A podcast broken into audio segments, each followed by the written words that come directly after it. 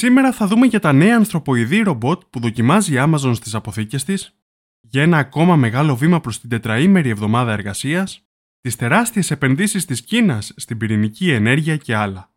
Καλωσορίσατε στο Δελτίο Ειδήσεων με τα σημαντικότερα νέα της ανθρωπότητας. Όπως πάντα, στην περιγραφή του βίντεο θα βρείτε περισσότερες πληροφορίες για κάθε θέμα που αναφέρω. Κάντε like, κάντε εγγραφή και ξεκινάμε αμέσως.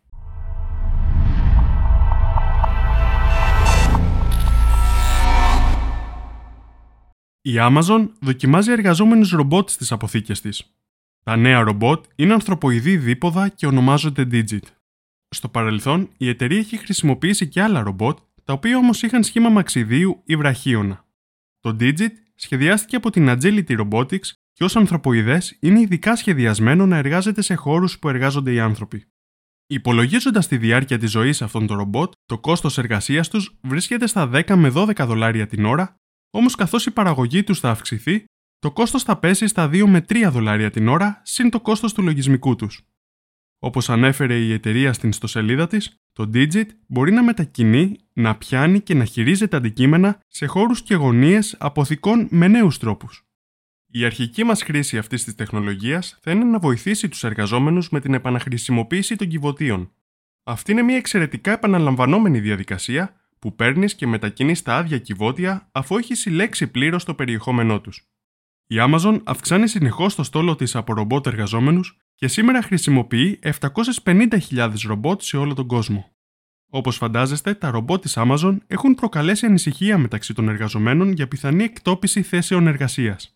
Βέβαια, η Amazon από τη μεριά της λέει ότι το Digit έχει σχεδιαστεί για να συνεργάζεται με τους ανθρώπους και όχι να τους αντικαθιστά πάμε σε ένα άλλο θέμα που είναι σχετικό με την εργασία. Αν δουλεύεις λιγότερο, θα είσαι πιο ξεκούραστος και άρα πιο αποδοτικός. Δεν ξέρω αν συμφωνείτε με αυτή την πρόταση, όμως κάποιοι πιστεύουν ότι αν δουλεύουμε μόνο 4 ημέρες την εβδομάδα, θα είμαστε πιο αποδοτικοί και δεν θα μειωθεί η παραγωγικότητά μας. Έτσι, πολλές εταιρείες σε όλο τον κόσμο δοκιμάζουν την τετραήμερη εβδομάδα εργασίας, δίνοντας 3 ημέρες ρεπό στους εργαζόμενού τους. Αυτό το σύστημα ανακοίνωσε και η Ιταλική εταιρεία κατασκευής πολυτελών σπορ αυτοκινήτων Lamborghini μετά από συμφωνία με τα συνδικάτα. Οι εργαζόμενοι της εταιρείας στην παραγωγή αυτοκινήτων, τουλάχιστον τις μισές εβδομάδες του χρόνου, θα δουλεύουν μόνο 4 ημέρες και όχι μόνο δεν θα μειωθεί ο μισθός τους, αλλά θα αυξηθεί. Αυτή είναι μια ιστορική απόφαση, καθώς η Lamborghini είναι η πρώτη ευρωπαϊκή αυτοκινητοβιομηχανία που το κάνει αυτό. Κατά την άποψή μου, η τετραήμερη εβδομάδα εργασίας είναι μια φυσική εξέλιξη της αυξημένης αποδοτικότητάς μας χάρη στην τεχνολογία και δείχνει την πρόοδο της κοινωνίας. Κάποτε, οι άνθρωποι δεν έκαναν τίποτα άλλο από το να κοιμούνται και να δουλεύουν. Κάποια στιγμή καθιερώθηκε το 8ωρο και η εργασία για 5 ημέρες την εβδομάδα. Η τετραήμερη εβδομάδα εργασίας είναι το επόμενο φυσικό βήμα στην απελευθέρωση του ανθρώπου από την εργασία. Και ποιος ξέρει, ίσως κάποτε να μην χρειάζεται να δουλεύουμε και καθόλου. Η εργασία θα είναι για τα ρομπότ. Εάν θέλετε, μπορείτε να μάθετε περισσότερα για την τετραήμερη εβδομάδα εργασίας στο σχετικό βίντεο.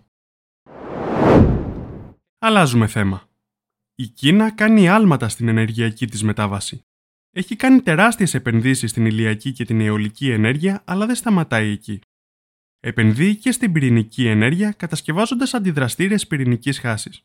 Την τελευταία δεκαετία έχει θέσει σε λειτουργία 37 νέους πυρηνικούς σταθμούς και συνολικά έχει φτάσει του 55.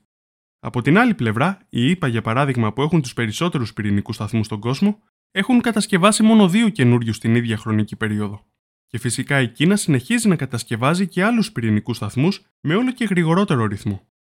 Αυτή τη στιγμή βρίσκονται υπό κατασκευή 22 πυρηνικοί σταθμοί, δηλαδή περισσότεροι από κάθε άλλη χώρα. Α παίρνουμε παραδείγματα και εδώ στη Δύση που δυστυχώς το συμβάν της Φουκοσίμα μας φόβησε. Όμως η πυρηνική ενέργεια είναι από τις καλύτερες λύσεις που μπορούμε να βρούμε σήμερα. Τα νούμερα δεν λένε ψέματα. Είναι σε μεγάλο βαθμό και ασφαλής και φιλική προς το περιβάλλον. Και φυσικά στο μέλλον, όταν με το καλό μπορούμε να παράγουμε ενέργεια με πυρηνική σύνδεξη, θα έχουμε απεριόριστη, καθαρή και ασφαλή ενέργεια. Περισσότερα για την πυρηνική σύνδεξη στο σχετικό βίντεο. Πάμε σε ένα άλλο θέμα. Ένας νέος τρόπος αποθήκευσης δεδομένων υπόσχεται να κρατήσει ασφαλή τα αρχεία μας για τουλάχιστον 5.000 χρόνια, αποθηκεύοντάς τα σε κεραμικά νανοστρώματα. Και όχι μόνο αυτό, αλλά η αποθήκευση θα απαιτεί και πολύ μικρή ποσότητα ενέργειας. Έτσι, τα data centers θα μπορούν να μειώσουν το κόστος κατά 75%. Η εταιρεία που εργάζεται σε αυτή την τεχνολογία ονομάζεται Serabyte και σκοπεύει να κατασκευάσει κασέτες σε μέγεθος παλάμης με μεγάλη χωρητικότητα και γρήγορη ταχύτητα. Φαίνεται ότι πολλές εταιρείες εξερευνούν το μέλλον της αποθήκευσης. Θυμίζω ότι σε προηγούμενο βίντεο είχαμε δει και για μια παρόμοια προσπάθεια από τη Microsoft. Πάμε σε μια άλλη τεχνολογία που έχουμε εξελίξεις, την μπαταρία. Η Toshiba ανακοίνωσε ότι έφτιαξε μπαταρία ιόντων λιθίου που δεν περιέχει κοβάλτιο και μπορεί να φορτίσει κατά 80% σε μόλις 5 λεπτά. Το γεγονός ότι δεν περιέχει κοβάλτιο σημαίνει ότι είναι πιο οικονομική και πιο βιώσιμη.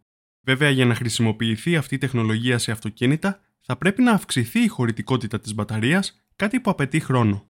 Η Toshiba εκτιμά ότι η μπαταρία της θα μπορέσει να βγει στην αγορά το 2028. Τώρα, βέβαια, 5 χρόνια στο μέλλον νομίζω ότι είναι αρκετά μακριά, οπότε κρατάω μικρό καλάθι για το πότε θα κυκλοφορήσει. Όμως, σε κάθε περίπτωση, μπαταρία χωρίς κοβάλτιο και με γρήγορη φόρτιση είναι πολύ σημαντικό επίτευγμα. Έχετε ακούσει για τους ιδρύτες μεθανίου; Συνήθως διαβάζουμε για αυτούς σε άρθρα που αναφέρουν ότι υπάρχουν μεγάλες ποσότητες νότια της Κρήτης και ότι θα μπορούσαν να αποτελέσουν πολύτιμο καύσιμο. Γενικότερα όμως, σε πολλά μέρη του κόσμου υπάρχουν μεγάλες ποσότητες και συνήθως βρίσκονται θαμένοι κάτω από τον βυθό των ωκεανών. Πρόκειται για μεθάνιο παγιδευμένο σε κρυσταλλική δομή νερού που σχηματίζει ένα στερεό παρόμοιο με τον πάγο. Το πρόβλημα είναι ότι εξαιτίας της υπερθέρμανσης του πλανήτη, κάποια ποσότητα από ιδρύτες μεθανίου μπορεί να λιώσει και να απελευθερωθεί μεθάνιο στη θάλασσα ή και στην ατμόσφαιρα. Και όπως ξέρουμε, το μεθάνιο είναι αέριο του θερμοκηπίου. Τώρα, μια νέα έρευνα δείχνει ότι οι ιδρύτες μεθανίου που είναι ευάλωτοι στην υπερθέρμανση του πλανήτη είναι περισσότεροι από ό,τι πιστεύαμε. Η απελευθέρωσή τους από τον πυθμένα της θάλασσας θα μπορούσε να προκαλέσει την αύξηση της οξύτητας των ωκεανών και την περαιτέρω αύξηση της θερμοκρασίας του κλίματος. Σύμφωνα με τον Ρίτσαρντ Ντέιβις που συμμετείχε στην έρευνα, αυτό το φαινόμενο έχει συνδεθεί με τις ταχύτερες κλιματικές αλλαγές στην ιστορία της γης, ενώ υπάρχουν ενδείξεις ότι η διαδικασία έχει ξεκινήσει και πάλι κοντά στην ανατολική ακτή των ΗΠΑ. Η θετική πλευρά είναι ότι υπάρχουν πολλά φυσικά εμπόδια για το μεθάνιο αυτό. Όμως προσοχή, αναμένουμε ότι σε ορισμένα σημεία της γης, καθώς θερμαίνουμε τον πλανήτη, το μεθάνιο θα διαφύγει στους ωκεανούς μας. Και τελειώνουμε με το μοναδικό διαστημικό νέο για σήμερα. Η Αυστραλία σκοπεύει να στείλει το πρώτο της ρόβερ στη Σελήνη και μόλις του βρήκε όνομα. Μετά από ψηφοφορία του κοινού, αποφάσισε ότι το ρόβερ θα ονομάζεται Ρούβερ. Ναι, το ρου βγαίνει από το καγκαρού. Το σχέδιο είναι να προσεδαφιστεί κοντά στο νότιο πόλο της Ελλήνης το 2026 με τη βοήθεια της NASA. Εκεί για 14 ημέρες θα μαζεύει δείγματα από το έδαφος. Στη συνέχεια, η NASA θα προσπαθήσει να παράξει οξυγόνο από αυτά τα δείγματα. Το Rover θα ελέγχεται κυρίως από τη γη, αν και θα υπάρχει δυνατότητα να εκτελέσει και από μόνο του κάποιες λειτουργίες, επειδή πάντα υπάρχει ο κίνδυνος προβλημάτων στην επικοινωνία. Τώρα θέλω να ευχαριστήσω τους φίλους του καναλιού που με υποστήριξαν με Super Thanks την προηγούμενη εβδομάδα. Τον Απόστολο Βιτουλαδίτη, τον Τζον Τζίρας, τον Ιωάννη Σιαβίκη, τον Μίτσο 76, τον Poems, την Βασιλική Ζόγκου και τον Χρήστο Χ. Ευχαριστώ και τους υπόλοιπους που με υποστηρίζετε με τα like στα σχόλια και τις κοινοποιήσεις σας. Στο βίντεο πάνω αριστερά μπορείτε να μάθετε περισσότερα για την τετραήμερη εβδομάδα εργασίας. Κάτω αριστερά θα βρείτε κάποιο άλλο βίντεο που ο αλγόριθμος του YouTube προτείνει ειδικά για εσάς. Αυτά ήταν τα νέα για την εβδομάδα που πέρασε. Σας ευχαριστώ πολύ για την προσοχή σας, θα τα ξαναπούμε την επόμενη Παρασκευή.